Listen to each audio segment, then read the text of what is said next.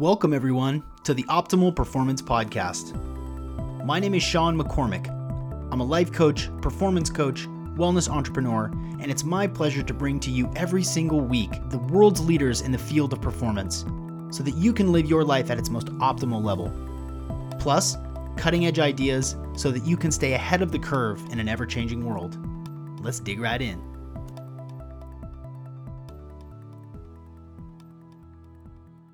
Oh, what's up? Welcome back to the Optimal Performance Podcast. I'm your host, Sean McCormick. You can find me at Real Sean McCormick on Instagram or Optimal Performance Podcast on Instagram. And I'm just going to say it again. I said it last time. Well, thank you. Thank you for being here. I love that you love this stuff because it is totally fascinating to me. I mean, zombie cells, I'm sure you clicked on that and you're like, oh, what are we talking about? It's fascinating stuff. Behind the scenes, I have been working really hard on putting together this pilot program for the Virtual Biohacking Assistant. It's going to be big. It very well could be massive. And what it does is it uses this platform and leverages AI to help guide you toward biohacking resources and products and information that will help you focus on the areas that you want. I know that it can sometimes be overwhelming. You're not sure what resources to look at when you're interested in one particular area. And with 285 of these episodes, it's tough to know how to search, what to look for keywords. And so we've made it really easy for you. If you want to try this, if you want to be involved, I would love to have you in our pilot program so that we can test this out, see if you dig it. It would mean a lot to me and you would get a lot out of it. So just send me an email, Sean at SeanMcCormick.com, and just say, I'm in the subject line. If you want to say, hey, what's up? I love the podcast, man. Like that, these are my favorite episodes. I would love to hear that too, but that's cool. If you just want to say I'm in and you want to be emailed from me, with this cool stuff that we're building, let me know. On today's episode, we're joined by Steve Matheson, and Steve is he's sort of an underground biohacker dude. He makes stacks. He is an inventor. He's founded companies and sold companies, and he's a really fascinating person. This guy's story is really interesting, and what we talk about today is literally zombie cells. Some of you science aficionados will know that a senescent cell is a cell that basically goes dormant, and it doesn't die. You don't like excrete it or release it, but basically it goes dormant like a zombie undead cell. It recruits other zombie senescent cells toward it. It also off-gasses stuff that you don't want. And over time, we accumulate these cells. So by the time you're 65 or so, 18% of all of the cells in your body are senescent cells. Like, kind of astounding that the accumulation over time. So we talk about all sorts of cool details. Senescent cells emit chemicals, and because there are 240 different types of cells in the body, there's all sorts of different types of senescent cells. So through this stack called Senolytics, which I have been on a cycle of recently, and Steve has also had some pretty astounding results. He's tracking his HRV, he's regrowing hair, he's having skin issues resolve themselves by literally getting rid of these zombie cells. I'm saying literally too much, but I'm trying to explain this clearly. Super fascinating conversation that we have. And he also shares kind of towards the end 8 things that he focuses on for biohacking that he makes part of his daily routine. He flies pretty under the radar. You can't really find that much information about him. And I kind of like that about him, I'll be totally honest. So here's a couple of quotes from the episode. I'm looking for stuff to help people with their aging issues. I want to be a super 90-year-old. That's one of the early promises of Senolytics, is that it'll extend our health span. Pretty cool stuff, cutting-edge biohacking stuff, and I'm so excited to bring it to you. Without further ado, ladies and gentlemen, Steve Matheson. And we're here with Steve Matheson, who is a medical device inventor, the co-founder of Combolytics, engineer, hacker, biohacker, jack of all trades. Steve, welcome to the Optimal Performance Podcast. Oh, it's awesome to be here, Sean. I'm really looking forward to this experience. First podcast for me, so we'll see how that goes. I doubt this will be the last after your big coming out party out of the podcast world. Cool. I like to start every podcast with the same question. You and I have had conversations before about some of the compounds and stacks that you developed for longevity and for health. So if you could please tell us, what time is it where you are right now, and what have you put into your body? Okay, so it's about 6 p.m. and where I am, 6 p.m. Eastern Standard Time. And what have I put into my body? So I start off the morning taking my Senolytics, right? So I've developed a Senolytic stack, basically. I also take a bunch of multivitamins, standard stuff, you know. I take my omega-3s and all that kind of stuff. I was taking a lot of stuff, so I was taking so much vitamins, I would have to do it twice a day. And so I've kind of cut back on that. I generally start the morning with a protein shake that I jack up with a bunch of other stuff. I put some extra collagen in it. I put a lot of green powder stuff in it, and start with that. I also take ketones. So I take magnesium BHB first thing then. My wife calls that the poo juice. But anyways, it has an effect on the bowels. So that's kind of what I do, but the key is the Senolytics. That's something you don't do every day. Right? That's something you do on a cycle. So, and you don't have to do it like continually. You do it for a period of time and then you stop. And this was developed, this process, they call it hit and run. And that term comes from the Mayo Clinic. That's what they kind of call it. And I just said, well, most people aren't going to react very well to that, but a lot of the people in this kind of market space understand what a cycle is, and they understand what a stack is. So we've started using those kinds of terms. But it's and then I start off with my my morning workout, which is I do KAATSU. My co-founder, Dr. Keaton Patel, he got me into KAATSU. He knows the guy who's done the Vasper machine, the guy that created that. And he said, oh, you got to check out KAATSU. I was like, holy shit, that's really cool. So I started doing that a month and a half ago. I've already noticed a difference in I wouldn't call what I have a physique, but but I used to lift pretty heavy back, 20 years ago. And that's something I don't mind saying. I'm 64 years old. And I don't feel a day over 50, because that's the last time I got into a fight in a bar. And I feel like right now that I could do that again. I probably got maybe 3 to 5 seconds of fury in me, and then that would be it. but it's life. I know a lot of other 60-year-olds that don't feel anywhere near like the way I feel. Yeah. And your pep and your tempo, we've been talking off and on here, recently, as we've come to know each other. And you certainly don't come across as 64, and because longevity, anti-aging, age reversal is a big topic for us. I would love, let's just start right at Senolytics. What is it? How did you develop it? What does it do? And why should people care? Well, Senolytics, I kind of stumbled on. Like, I'm a very curious person. I like to know what's going on. So I'm constantly reading headlines and stuff, and something intrigues me. So I saw this headline that said, zombie cells may be killing you. So I'm a Walking Dead fan, and I'm a science fan. And I'm like, what kind of bullshit is that? What do they mean, zombie cells? That's just bullshit, right?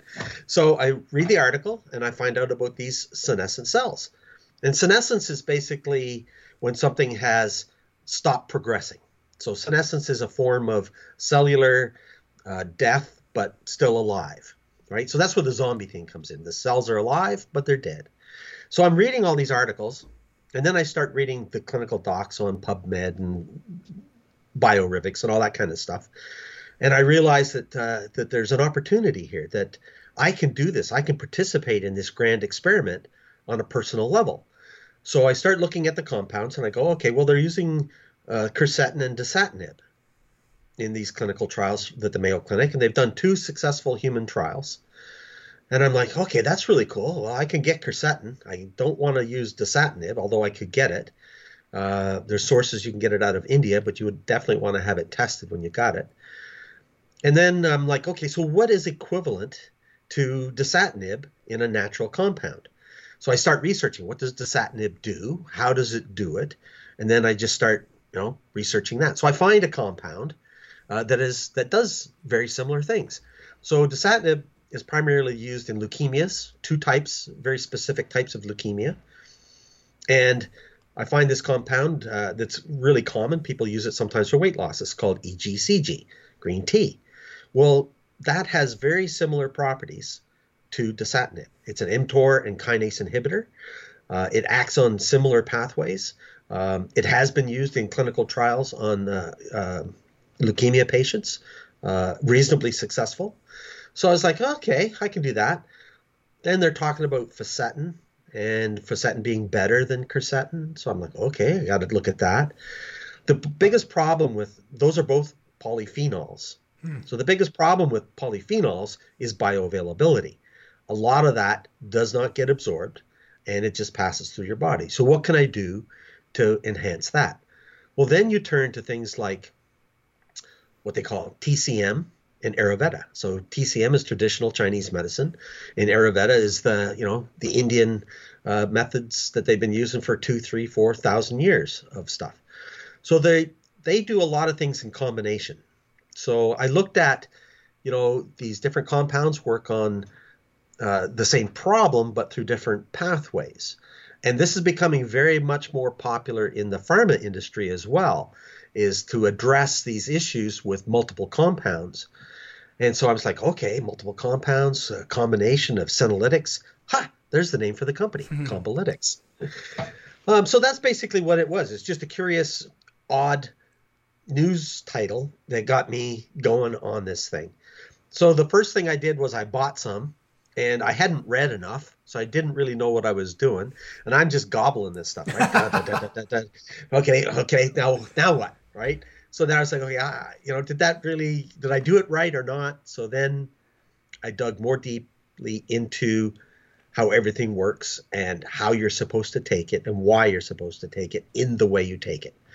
So the thing with Senolytics is there's a whole bunch of different areas. So you start off with these senescent cells. Well, what do senescent cells do? They emit a bunch of different chemicals, and they call that SASP. They also have other properties, right? So a senescent cell is very different looking from a normal cell. We have over 240 different cell types in our body.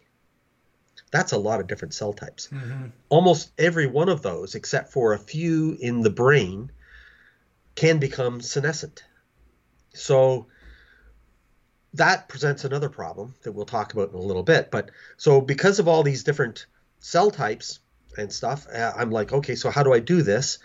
Well, the dasatinib and the quercetin, they act in a particular way on a particular group of cells. So they work on adipose tissues and endothelial tissues. Fortunately or unfortunately, we have a lot of adipose tissues in us. That's the fat cells. And then the endothelial cells, that's like the linings of things. Mm-hmm. So the linings of your blood vessels, the linings of your organs, the linings of your body cavities.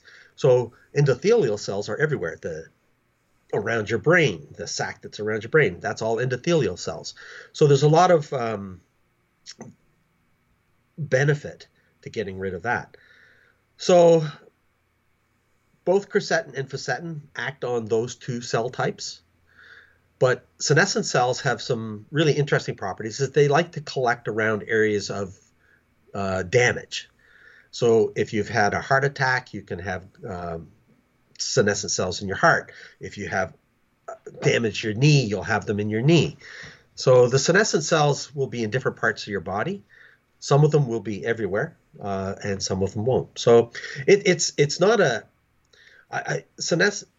Senolytics, the compounds that kill senescent cells, there's not a silver bullet.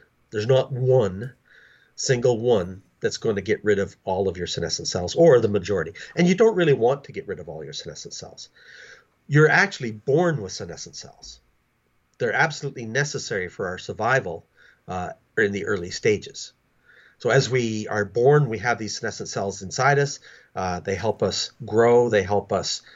They help deal with inflammatory issues. They help deal with damages and things like that, because they create a little bit of inflammation when you're young. And so that stimulates your immune system. And you need them, right? So you have to have them. There's a purpose for them. That's when you're really young, like a baby. As you get a little bit older, these senescent cells then become even more important. So when you're in your 10 to 25, 30-year-old range, we all know that cancer is constantly being created in our body, right? And our immune system is working to defeat that. Well, another process that happens is, as a cell is in the process of reproducing, it can become a new cell. So you can have a skin cell that gets reproduced and becomes another skin cell, and it continues on and it's happy. Or it can be damaged, have damaged DNA, and become cancer because it got damaged by the sun. So like for my arm, which you probably can't see very good, I have a bunch of sun damage that happened when I was a kid. Being a redneck farm boy, hanging my arm out the window, getting sunburnt. So these cells are important early on. The problem is senescent cells don't die. And this is where the zombie moniker comes from. You have to actually kill them. They're going to live forever. And they're going to continue to emit a bunch of different chemicals called SASP. A lot of these are cytokines, different types of proteins that are harmful. So this whole cytokine thing is happening. When you're young and you get damaged or hurt, they're absolutely necessary. You need them. The problem is every time you get hurt or damaged and something goes wrong, there's more senescent cells created. And these senescent cells don't die. They just accumulate. So you get more and more and more and more. They don't know exactly how many cells you have in your body, but they've done tests on primates to figure this out. And they feel that when you start young, a young primate starts off with anywhere from 5 to 7% senescent cells. By the time the primate reaches full maturity and is ready to die, they have up to 17% senescent cells. So, and it kind of goes in three stages. I don't know if you've heard about the that we age in three stages thing. They've done a bunch of blood tests on like over 30,000 people, and there's certain protein markers in the blood that indicate that we age in three phases, from about 0 to 35, 35 to about 65, and then 65 on up. Well, senescent cells work the same way. So from 0 to 35, they grow maybe like that. When you hit 35 to 60, they grow like that. When you hit 65, they go like that. It becomes exponential. And again, because they don't die a normal death, and when we're young in that 0 to 35 range, our immune system is very powerful. And so if there's excess senescent cells, the immune system deals with them, clears them out, and everything's fine.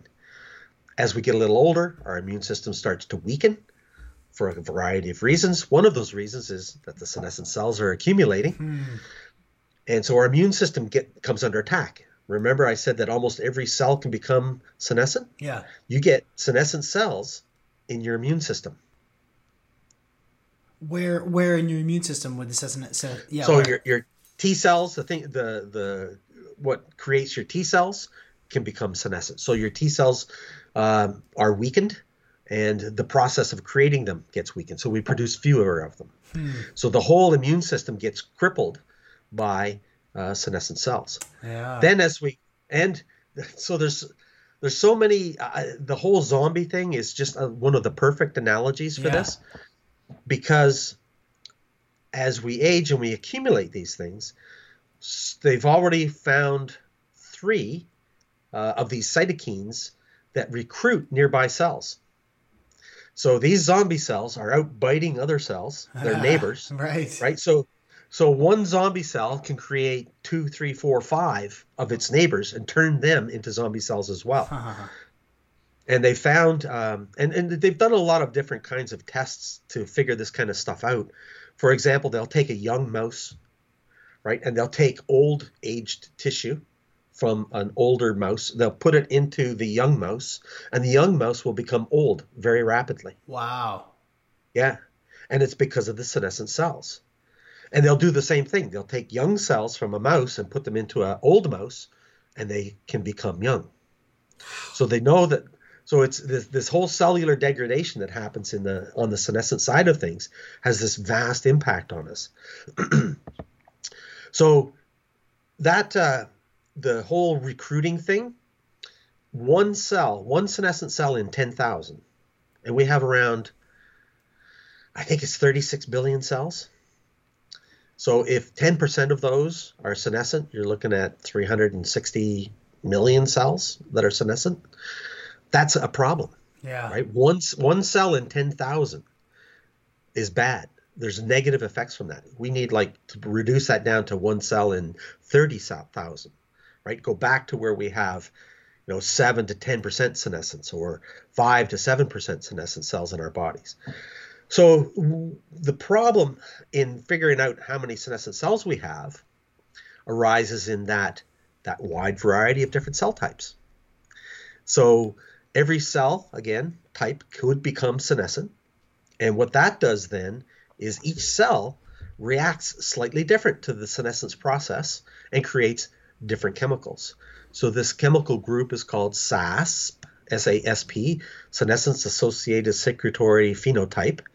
And right now there is an open database that has documented over 500 of these cytokines that senescent cells can emit. Huh. Not every cell will emit all 500. In fact, none of them emit all 500, right? But one type of, let's say a skin cell becomes senescent. It might emit 200 or 300 of the 500. An adipose cell might emit 150 to 300 of those 500. All mixed together, all those cytokines are pouring through your body, causing trouble. The biggest trouble they cause is inflammation. Yeah. And we all know that inflammation is a killer. Yeah. It causes all kinds of issues. Now, I'm going to just step back a little bit, and I talked a little bit about mice, right? So mice are a great little model for testing certain things. I'm going to mention Alzheimer's. So in Alzheimer's, mice don't get it naturally. Right? So what they have to do is they genetically modify mice so they get Alzheimer's. They don't get tau entanglement. They don't get that kind of stuff, right? So they have to modify these mice to test the drugs, because a lot of these drugs that they're using for Alzheimer's are dangerous and harmful as they're developing them. So they test these Alzheimer drugs on mice and they go, holy cow, this worked amazing on this mouse. But that mouse could never have gotten Alzheimer's without being genetically modified. So then they go, okay, now we got to get this, we're not killing the mice. Let's do a phase 1 trial for safety and see what happens. And it's an utter failure. And it's an utter failure because mice don't get Alzheimer's. Yeah. So there's, over the last, I think it's 20 years, over $38 billion has been spent trying to find effective treatments for Alzheimer's. And basically it's an abysmal failure. Huh. Now, do mice naturally get senescent cells? Probably, yes, right? They do. Yeah. Absolutely they do. Every mammal does. Plants get senescent cells. Huh. Right? So almost every living thing gets senescent cells. What that does mean is that you got a really good chance, if it works on a mouse, it's going to work on another mammal, and we happen to be mammals. Yeah. So what they found is that a very high prevalence of things, senolytics that work in mice actually work in humans in the petri dish. So you have your in vitro petri stuff, you get your in vivo animal testing, and then we have our phase 1s. Creating drugs out of these natural compounds is what the pharma industry wants to do, sure, right? So, and I don't blame them. I like making money. I get it, right? And a lot of them are doing it for the right reason, where they want to, improve mankind and heal all these things. And one of the leaders of that is Unity, and that's a biopharma company that's working on Senolytics, and they're targeting very specific issues. So they're targeting macular degeneration caused by diabetes. They're also targeting osteoarthritis of the knee and a few other things. So they're looking at these BCL inhibitors and things like that. And in the Petri dish, they seem to work pretty good. In mice, they seem to work pretty good. They've just failed their first trial on the osteoarthritis for the knee one. There was no statistical difference in it. So it probably needs a few tweaks before it actually works. But when the Mayo Clinic did their phase one human trials with quercetin and dasatinib, they were actually successful. They were actually able to show that they were able to reduce the SASP burden in humans with quercetin and dasatinib. So the natural stuff is really good. Now, dasatinib is not natural. Of course, it's a chemo drug for cancer. But again, we have the opportunity, even on its own, quercetin and fisetin are both pretty potent senolytics without the help of the chemo drug. So we just have to support that with something else. And that's kind of what we're doing as a company, is looking at other compounds. So we have our chief science officer, Dr. Sriram Pandey. He's working out of the University of Windsor here in Ontario, Canada. And he is doing things related to cancer research. One of the interesting compounds that he's worked on is actually dandelion. And he got the first human trial to study the effect of dandelion root on cancer. And they had really good results from it, but they didn't have a good company running the trial, and things kind of went astray on them. So he's our chief science officer, and he's looked at what we're doing, and he's offered a lot of help with that sort of thing. So that's, the long story short is that there is a huge upside to Senolytics. Yeah. And there is a wide variety of cell types that we have to address. So there's not going to be a silver bullet, even in the natural space. There's going to have to be other natural compounds found. And there are. There's, again, we go to Ayurveda. There's piperlongamine, which is from the long pepper, which has really good stuff. Our CSO, Dr. Pandey, has worked with piperlongamine on the cancer side of things. It's actually another very potent anti-cancer, anti-inflammatory compound. And, it's like the curcumin thing. Like, curcumin is a mild senolytic, but when you mix it with black pepper, right, it helps to activate it, right? So it changes the way the enzymes in our liver process these kinds of things. Right. So it's a matter of just finding these complementary compounds, right, and experimenting with a bit. So experimenting, that's what I like to do. I like to make stuff and experiment with it, right? So a year or about 14 months ago, that's when I started on this little journey.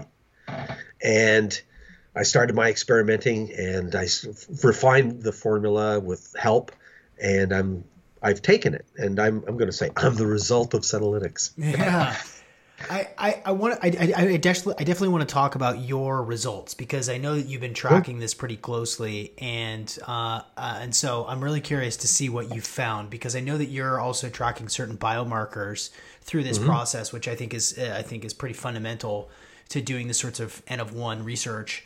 But I want to sort of recap and sort of like explaining it to a third grader for me in my simple mind, like thinking about, we have these zombie cells, we're born with them.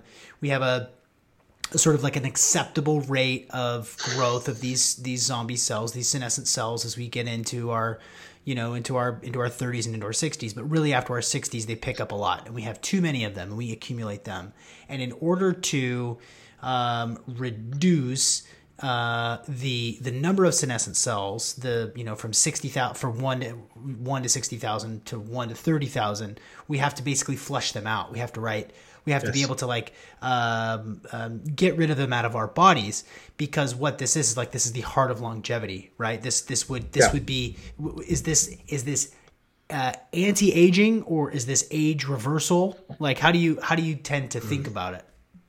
That's a good question. I think about it that it is. So in the studies, and I don't want to speculate too much, but in the studies, what they found with the mice is that they improved the quality of their health to the point of their genetic lifespan. So they have very small impact on extending the lifespan, right? But they have a very large impact on extending the health span. Yeah. So we have to stop. We have to kind of go, okay, so I want to be a healthy 80-year-old. I mean, I want to be a super 80-year-old. Yeah. I want to be a super 90-year-old. And my genetics and my family, most of my predecessors lived well into their 90s.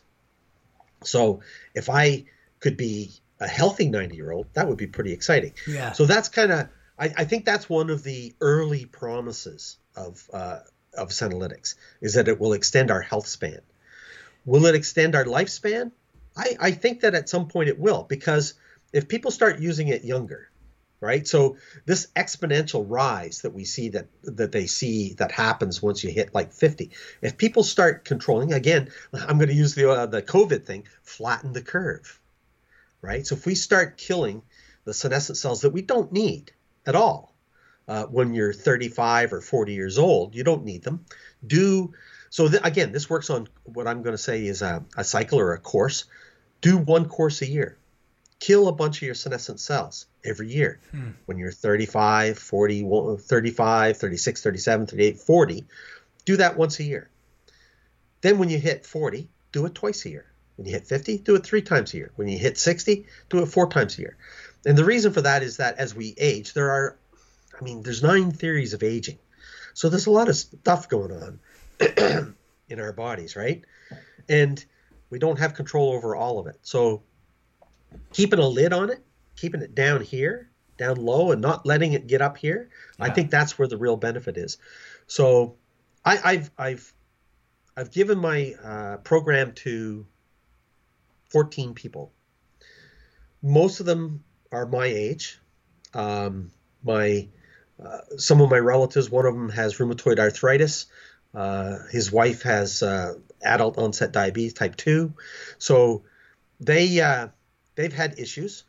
Now, I'm not going to say that it's the Senolytics, but since he started taking them, he's been in remission on his rheumatoid for about a year now. And that's the longest in the last 3 years that he's gone in remission. Huh. It's an autoimmune disease. And if you look up, one of the things I challenge people to do is pick your favorite disease and add senescent cells to the end of it. So heart disease, senescent cells, don't have to put anything fancy in there. Hit Google with that, and you're going to find out that heart disease is highly related to senescent cells. Same with a lot of the autoimmune diseases, right? Because your immune system is messed up, and this helps to correct it, getting rid of the senescent cells. Yeah.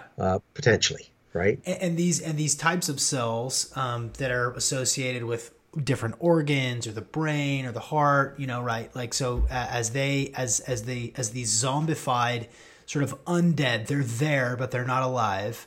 But no, they're not only there and not alive, but they're also recruiting other zombies and sort of off-gassing this shit we don't need, that we don't want in our body, by going through a stack of this protocol. We're flushing out the extra stuff that we don't need. We're actually like excreting and through detox pathways, right, to get rid of these senescent cells, so that buildup is slowed down. Yeah. So tell us about your experience. So I've experienced a couple of different things. So I mentioned the actinic keratosis that I have. So not a big concern, but it's what they call precancer. If you talk to some doctors, they'll tell you, well, it's actually the slowest growing form of cancer. It's actually cancer. So I'm checking my skin, looking at that, and I'm going, I've got one spot that has actually disappeared. I have 2 spots that have gone down significantly. I'm like, okay, that's pretty cool. I'm looking at this with a magnifying glass in the bathroom, and my wife has one of those 10 times magnifying mirrors, right? So I had a spot on the side of my nose that wouldn't go away for the last 4 years. I thought it was because of lack of moisture. It seemed to happen, get worse in the winter, that sort of stuff. I tried all my wife's lotions and potions. It never moisturized, right? Never went away. So I'm looking at that and it's like pretty much gone. I'm like, wow, that's really cool. And as I'm looking in the mirror, I look up into my forehead, which has risen quite a bit compared to where it used to be. And I see these, what I think initially is blackheads. I'm like, what the heck is going on with my head? And I look closer and I go, holy shit, that's new hair. And then I'm like, oh, that's kind of strange. But this is what's expected. Regrowth of hair is what happens with the mice. Huh. Lesions in their skin go away. Their eyes become brighter. Mice have a thing called a nesting instinct. So as they get older, they lose that nesting instinct. Like mice always want to burrow into your wall and build a little nest and make a little home. As they get old, they lose that instinct. So when they're treated with senolytics, they regain their eyesight, or they improve their eyesight. Their eyes become clear. They get their hair back. They regain their mobility. Their hang time on stuff increases.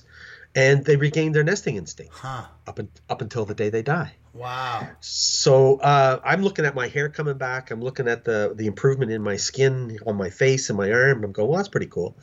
So I had talked to Dr. Patel about I had approached him early on when I first was getting started, and I didn't know what I was talking about, right? But I had met the guy, and I thought, you know, I got to get this Keaton involved in this. This is really cool. And he kind of blew me off. So when this happens, I get this thing. I send him the email with the picture of my hair. And he says, so when do you want to get together? Yeah. And I said, well, I'm available tomorrow. Yeah. Nice. So we got together. And he said, have you ever noticed anything else? So I show him my arm and I show him the spot. He says, so he's like really excited about my arm. And I said, what about my hair? He said, I don't care about your hair. He said, this is really cool. Yeah.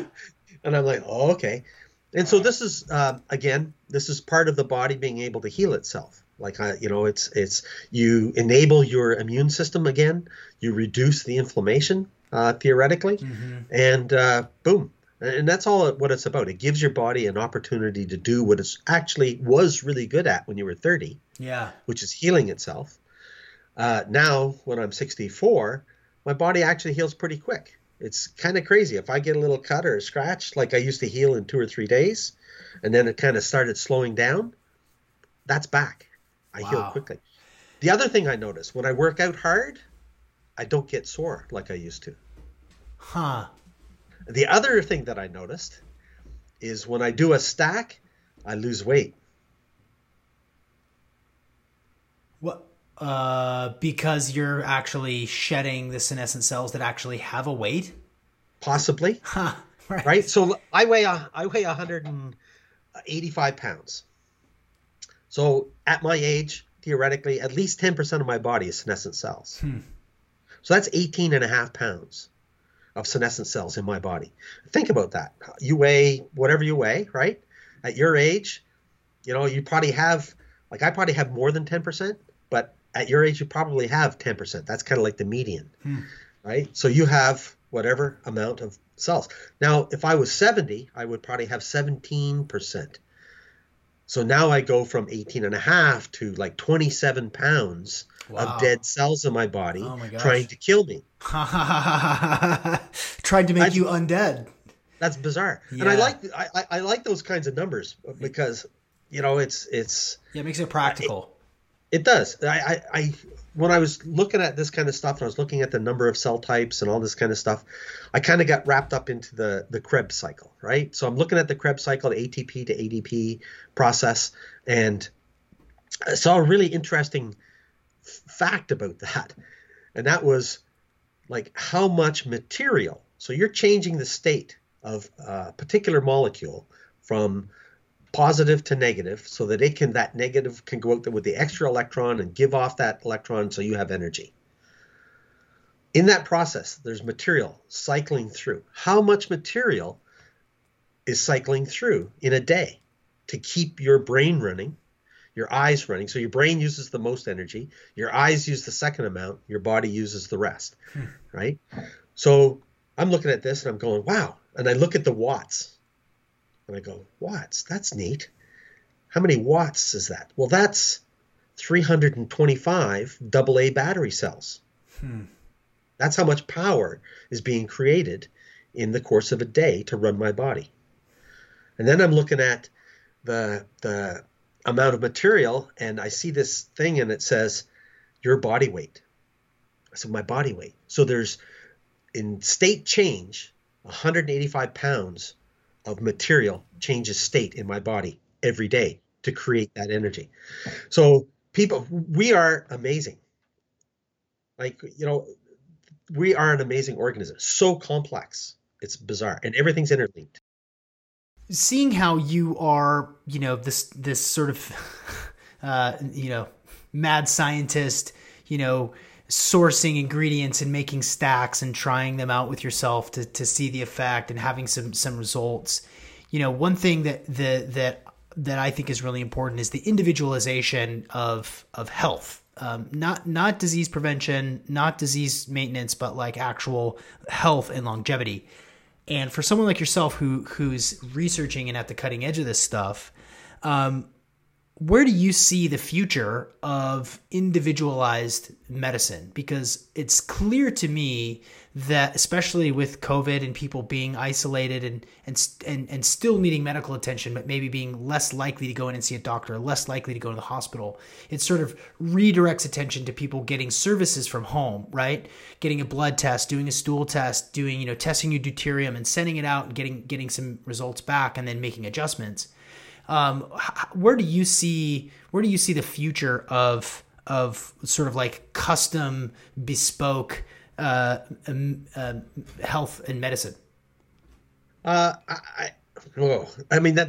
a big scope of stuff, right? I won't say that I'm an original thinker, but I'm a very curious person, and so I constantly read. I probably spend 4 or 5 hours a day reading, and oh my gosh! I personalized medicine, I think, is it's prime to really launch. But the problem is it's very complex right now for a lot of people, right? And it needs to be as easy as picking up a phone used to be, right? It's great to have it on the smartphone today. That's going to be fine. There's going to become more and more sensors that we'll be able to hold in our hand. Blood analysis, things like that, that instead of sending stuff away to the lab, you'll have a sensor for a particular test that you want done. They'll ship you the sensor. It'll be Bluetooth enabled. You'll, put a drop of blood on it and you'll have your phone. You go, oh, I got that result right now. So those are the kind of the future things that are going to happen. In the short term, we have to deal with sending stuff off to the lab. So one of the things I'm waiting for is I've got a methylation test out. And I'm waiting for my results. They're promising them by the end of this month because of COVID, all the reagents are getting sucked up for testing there. So they had a reagent shortage issue. So those kinds of things, the home testing for blood, I think, but even, all the stuff that you can do today, very simple stuff, home blood pressure testing. I've been playing with heart rate variability, that sort of stuff. And I that's a really cool one because as we age, our heart becomes locked into a particular set of cycles, right? So when you're younger, your heart rate doesn't beat. If you got 60 beats a minute, it's not every minute. It's 59 seconds, 101 seconds. It varies continually. Mm-hmm. Right? As you get older, it locks in like a metronome. Tick, tick, tick, tick, tick. And that's bad. Right? And that's controlled by your autonomic nervous system. So can I fix that? Can I fix my heart rate, make it more variable? Yeah, you can with vagus nerve stimulation. There's a whole bunch of ways to do that. So going back to, so there's tests that I can do for that. So I have a little device that I get and I put it on my finger and it's Bluetooth, it's on my phone so I can see my heart rate variability. I started doing that about 8 months ago. Checking my heart rate variability when I read about that. And I read about vagus nerve stimulation, what the benefits to that. So there's a home device that you can get for, it's $130 when it's on sale, $160 not, and a free app. So I buy the thing, my wife uses it, I use it. And when I first started using it, my heart rate variability was around 42. So they have a scale. They take the actual number and they run a couple of factors on it, and you get a scale from 0 to 100. For a man my age, a good heart rate variability is 56 on their scale. And so I'm at 42. I'm like, holy shit, that's not very good. My wife, she's at 43. So that's not very good. You know, I'd like her. I'd like to keep her around. So anyways, we start doing our, I've got this little thing that I'm playing with vagus nerve stimulation. And I've got instantaneous feedback to what I'm doing. So like lifting weights, you know, what's your one rep max, right? So my one rep max improves continually, right? Until I can lift the bowl, right? From the time it was a calf. So now my heart rate variability is at, runs between 55 and 57. So I've had a massive increase in my heart rate variability. I know that I'm doing the right things to help there. And so I'm pretty excited about that. So I get that kind of feedback. Eventually, we'll get that kind of feedback on a lot of other health conditions. And that's what's exciting. You know, you take your blood pressure, my med's good kind of deal, right? Do I have high blood pressure? My youngest son, who's 36, lives at home. And he's a workout fiend. Like he's a stud. This guy is, he's that strength dude. He's into gripping, he's into arm wrestling and that sort of stuff. And he's a rock. So he's starting to go do some stair climbing with 65 pounds of weight on it. So he's going up and down the stairs and he says, I don't know what my heart rate is. He said, I don't want to go over. I want it to be in a safe range. So I buy him a little pulse oximeter with the heart rate thing.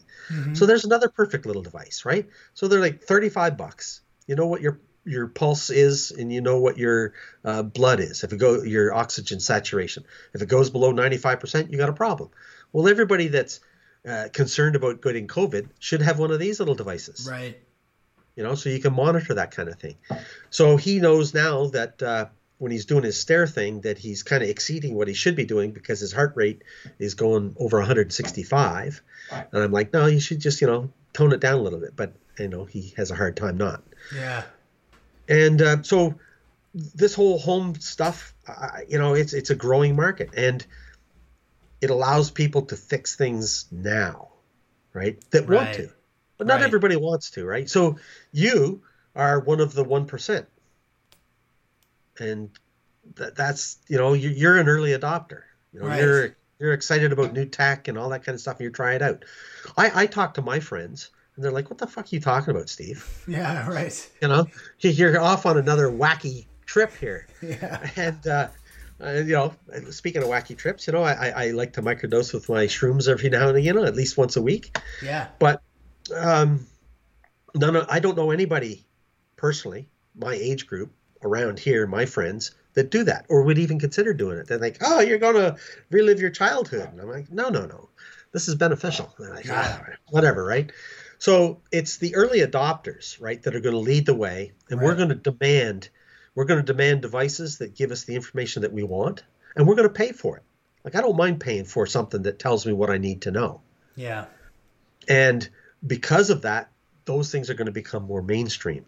And once they come out with a blood test on a chip that I can get an instant result, I'll be first in line to get that. Yeah, for sure. Yeah, that was one thing that I was going to ask you. Since you started your protocol stack with Senolytics, did you do any blood work before or after to track that? So when I started it, I really didn't understand the blood work requirements, and it's still a little sketchy because there's about 5 different markers that they can look at. And the first one I started with was CRP to see if that's the inflammatory signal. And so mine has gone down by 30%, my CRP levels. Explain what CRP is. So CRP is your C-reactive protein, which is something that when your stress level's high, when your inflammatory system is high, you'll have a high CRP number. Got it. Right. So I'm pretty good at controlling my stress. You know, I've done breathing. I've done self-hypnosis. I've done all that kind of stuff over the years. meditation, all that great stuff. That's awesome. So my stress has been under control. So my CRP, basically, when I started checking it about 8 months ago, that would have been probably my second course that I did, was fairly high. I was surprised, right? I was actually shocked at it. And my doctor was like, well, you know, it varies from day to day and blah, blah, blah, blah. And I was like, wow, you know, okay, so this is a high day. I should see a low day. So he wouldn't okay me for a test. So I paid for one a week later and it was the same. So I was like, okay. So yeah, my CRP levels have come down significantly over the last year. Yeah. And, you know, a lot of people will dismiss that because there's a lot of other things that can affect it. But again, I'm 64 years old, right? I have a fairly healthy lifestyle. I have a pretty low stress life, and I eat well. I take, you know, all the antioxidants I'm supposed to take. I have to send you a picture of my little lab and all the stuff I got down there. Yeah. So, you know, I've been into ashwagandha for, you know, over a year, year and a half probably. Sterobennies, all that kind of stuff. Right? Yeah. Doing that kind of stuff. And even taking those things, my CRP was high.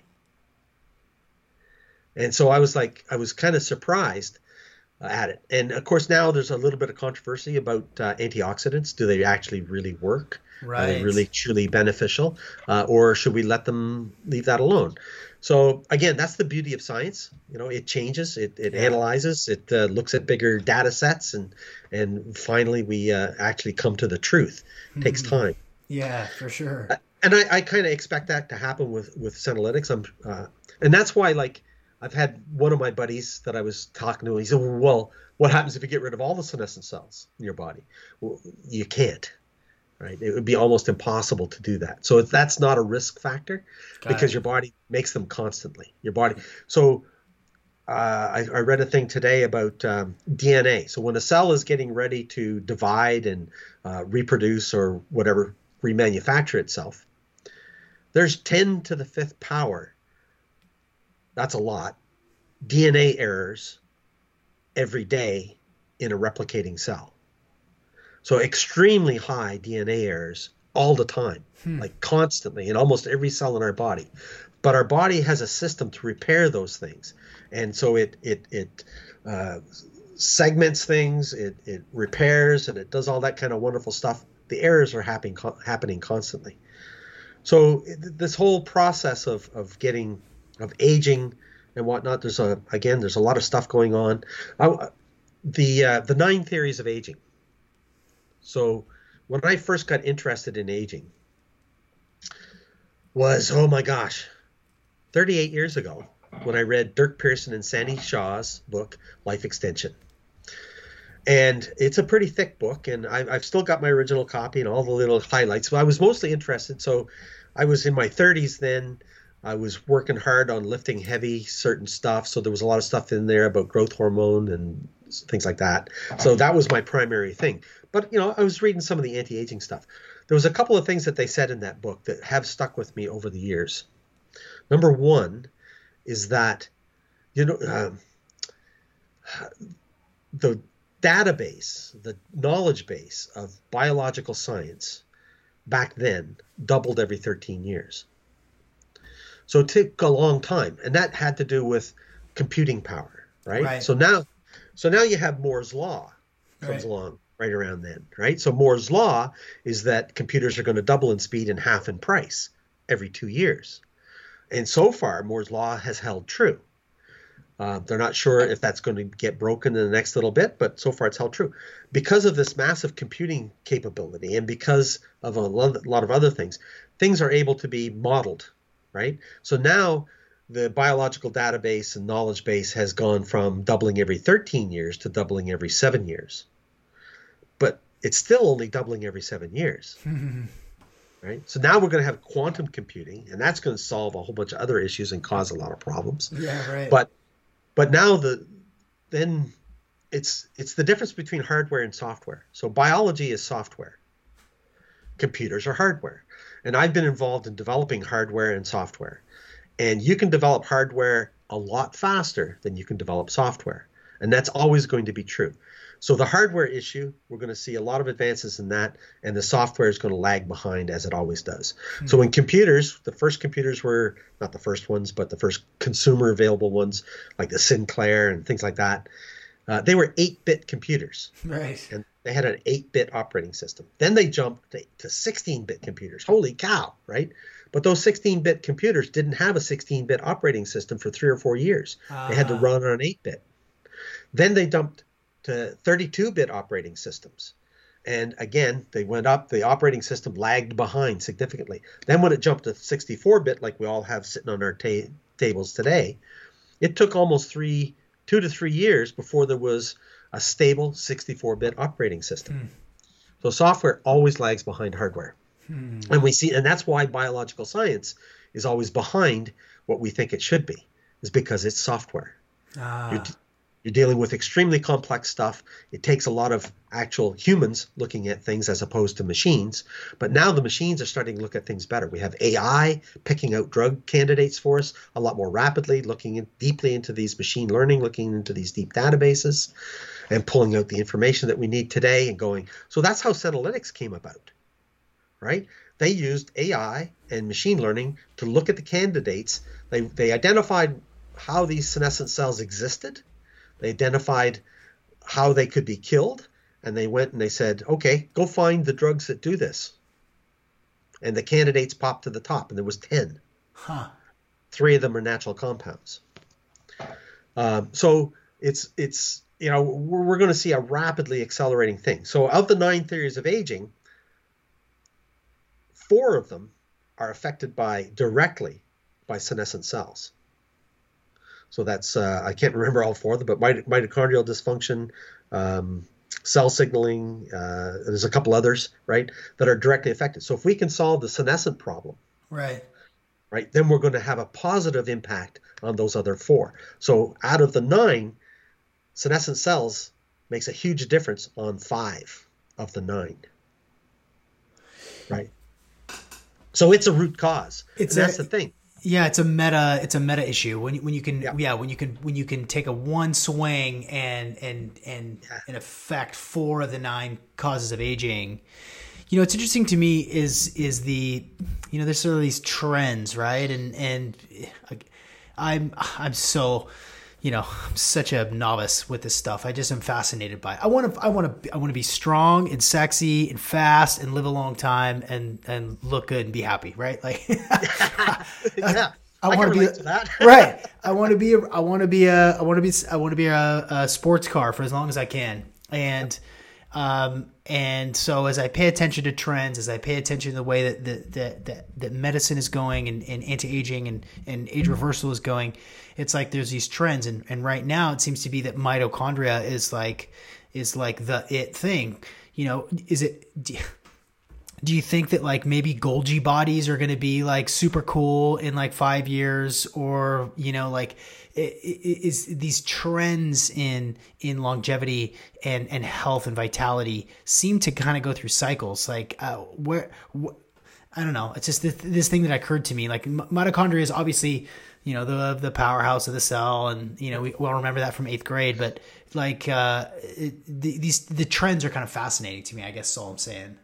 Yeah, I agree. It's things become hot, like antioxidants were hot, you know, 20 years ago, and now they're kind of fading because more information is coming. But I think those kinds of trends, I think that, you know, telomeres, everybody's all excited about lengthening telomeres. I'm a follower of Liz Parrish.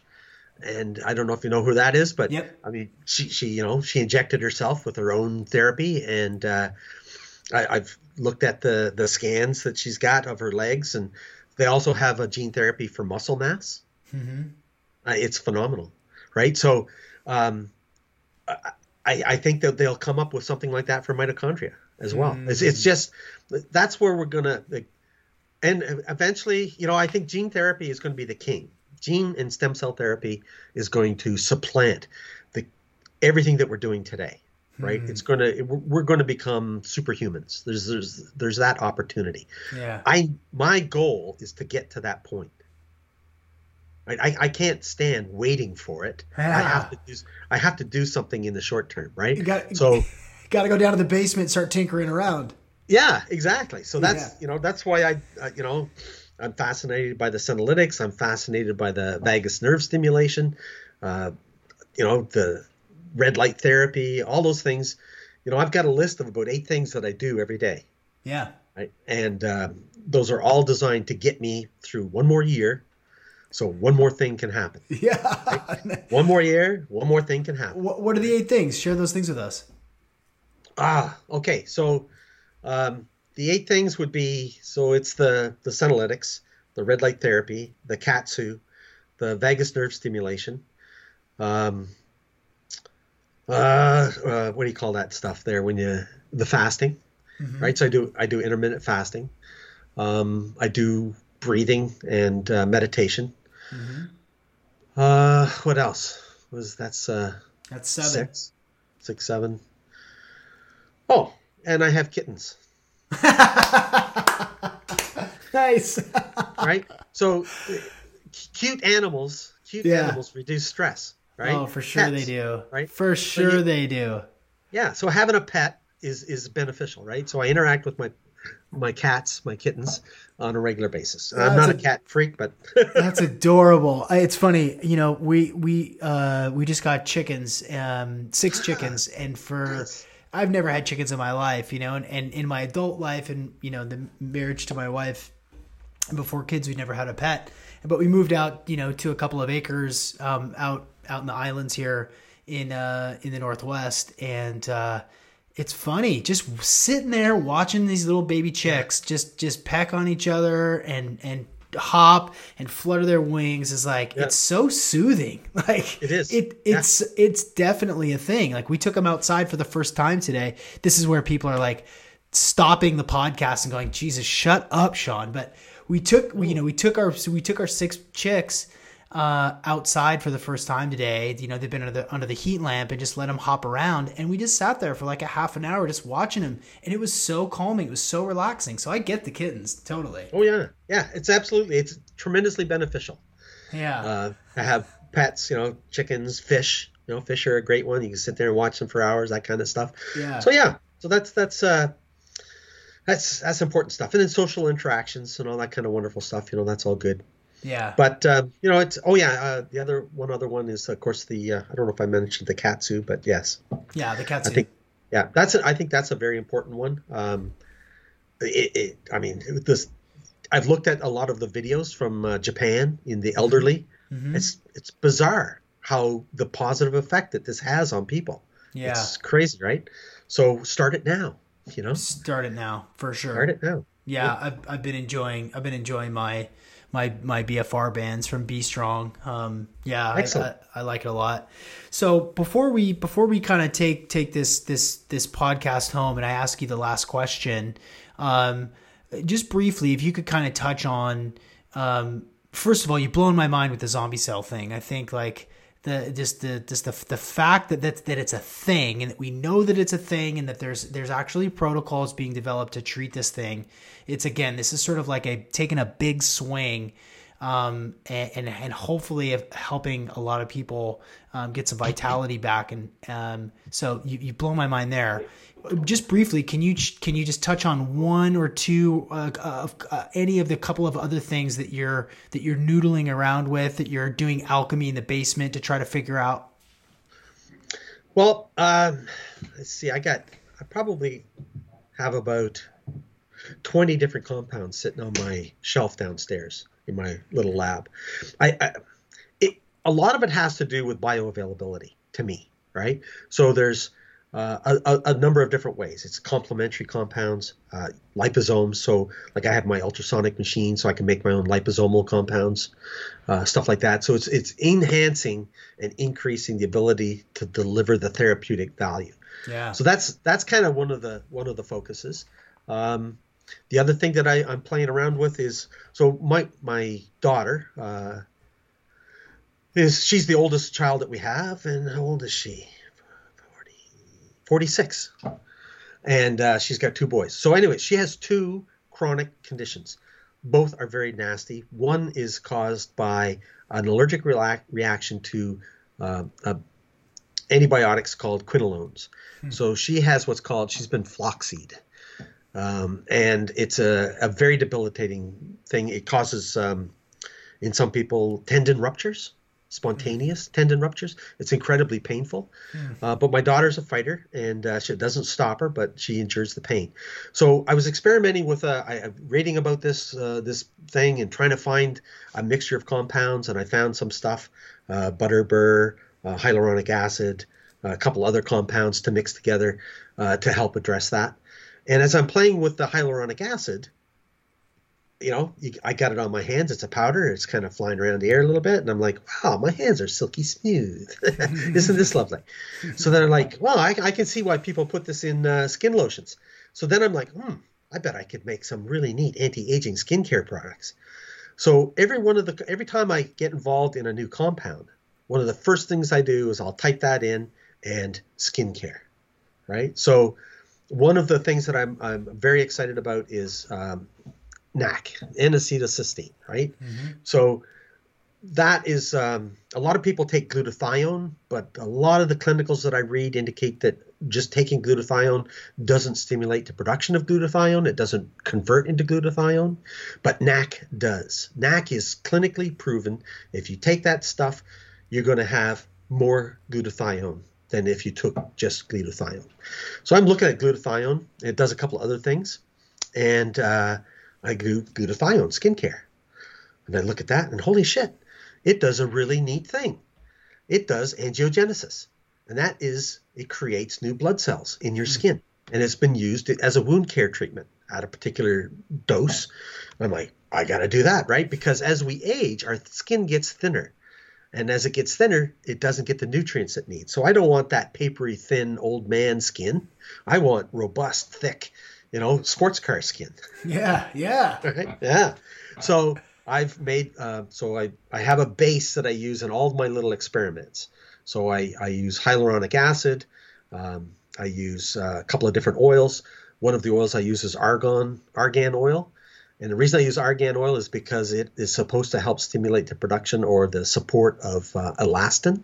Everybody gets all concerned about collagen in their skin, because you do lose collagen from the time you're about 25. Your collagen in your skin is decreasing, so you need to either supplement externally or internally. But elastin is what makes us elastic. Elastin is what gives our joints elasticity. Elastin is what gives our whole body elasticity. Your body only made a certain amount of it. It doesn't remake it. It needs to be supported. And it's extreme. There's very, very, very few compounds that actually do that. So argan is supposed to be one of them. So that's kind of in my base. Then I add other things to that, right? So I started adding NAC to it. You got to watch NAC because it is very acidic. So you have to neutralize that with a pH balancer. And I've started using that on my skin.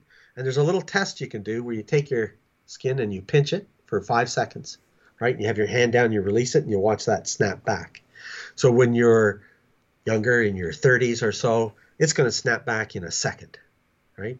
At my age, my snap back response time was getting close to 15 seconds, which isn't uncommon. You get somebody that's 80 years old, holy shit, it could take a minute before it's back to normal. My snapback down is now down to 10 seconds. Wow. So, yeah. And it was, the Senolytics help to a certain extent, but I wasn't seeing the result that I was hoping to see. And it's probably because the nutrients weren't getting to my skin as my skin gets thinner. So I'm like, okay. So I've been using my NAC skincare product for the last 30 days approximately. I started it in the middle of September. And my skin snapback response is decreasing. So I'm like, that's cool. So, but that information is out there, right? Yeah. It's not something you're going to find on the shelf. You're either going to have to make it yourself, or somebody's going to say, hey, this does this for that. So I'm looking for stuff that helps people with their aging issues. Awesome. And that's my whole thing is, relieving stress and helping people live longer.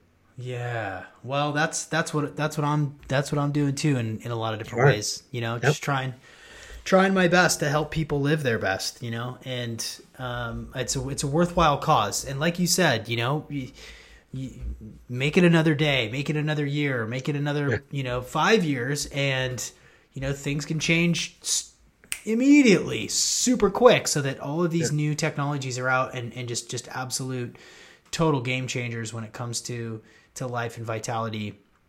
Well, typically this would be the part of the show what I would say, where can people get a hold of you? Where can they buy the products? But, you know, like you're kind of like, you're kind of flying under the radar in a lot of this stuff, you know, is there a place where people could find some of your work, or if they could do a little bit more research about you?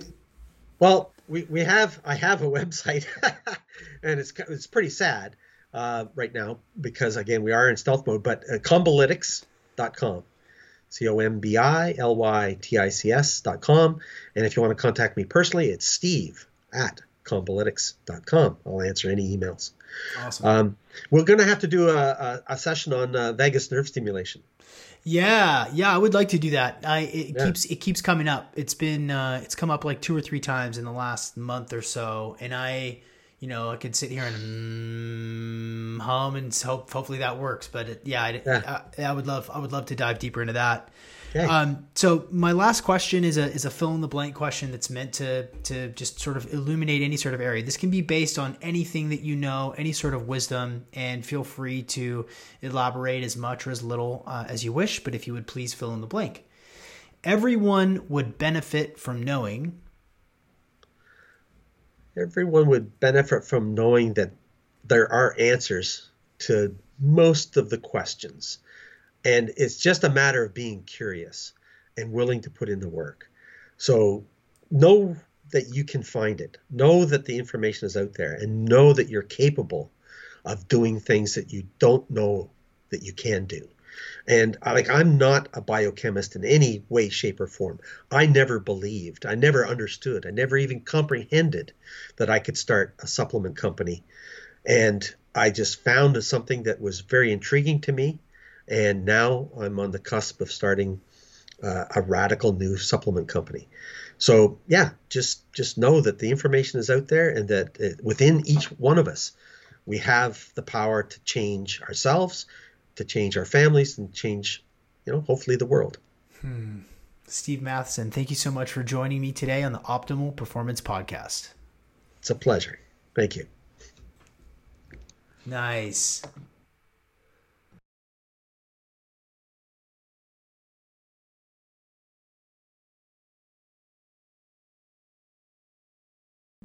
This episode of the Optimal Performance Podcast is brought to you by Natural Stacks. You need vitamin D. We need vitamin D. We all need vitamin D. The research coming out recently about treatment for COVID, whatever the hell COVID is or isn't, apparently vitamin D helps a lot. And the products that I trust the most are from Natural Stacks. They have continued to make amazing products, and they make a vitamin D3 that I've been taking, that my family's been taking, just to be sure. I mean, of course, I take a lot of supplements. I take Senolytics to get rid of zombie cells, but I also take D3 every single day. And my kids take a vitamin D supplement as well. So go to Natural Stacks and use the code OPP20 to get 20% off. You might as well stock up on this stuff and get it right, get it tight. Yeah. Thank you so much for listening. Sometimes when I do these end of the episode reads, I like to wax poetic and get silly, because if you're still listening, you are a true gangster. You are a true performance gangster. What do you guys think about t-shirts? Anybody interested in t-shirts? I was thinking about doing some OPP t-shirts. If you kind of haven't gathered by now, I'm a kind of guy who likes to try a lot of different things, not only in my own life and biohacking, but also professionally, as a life coach who makes online courses and appears on lots of other podcasts, as a performance coach and a consultant for various companies kind of around the country. I like to try new things, and this thing that we're building, this virtual biohacking assistant, very well could be one of the most important things I've ever done. And I'm really excited to share it with you. And so, as a reminder, send me an email. Send me an email, sean@seanmccormick.com, and just say, I'm in. What else you got? If you're even still listening to these ramblings, if you haven't yet jumped on and given me a 5-star review on iTunes, it means a ton. It means a ton to me personally, but it also means a ton to the popularity of this show, which I looked up, by the way. So if you haven't yet, just pause this, come back to it. I'm still talking some shit, or don't pause this. Just go do 5 stars. Boop, beep, bop, boop. Sean's the best. This episode is helpful to me because blah, blah, blah, and post that. Where's it going? Oh yeah, I just looked at the podcast ratings. You can look at the global podcast ratings. I should just tell you where it is.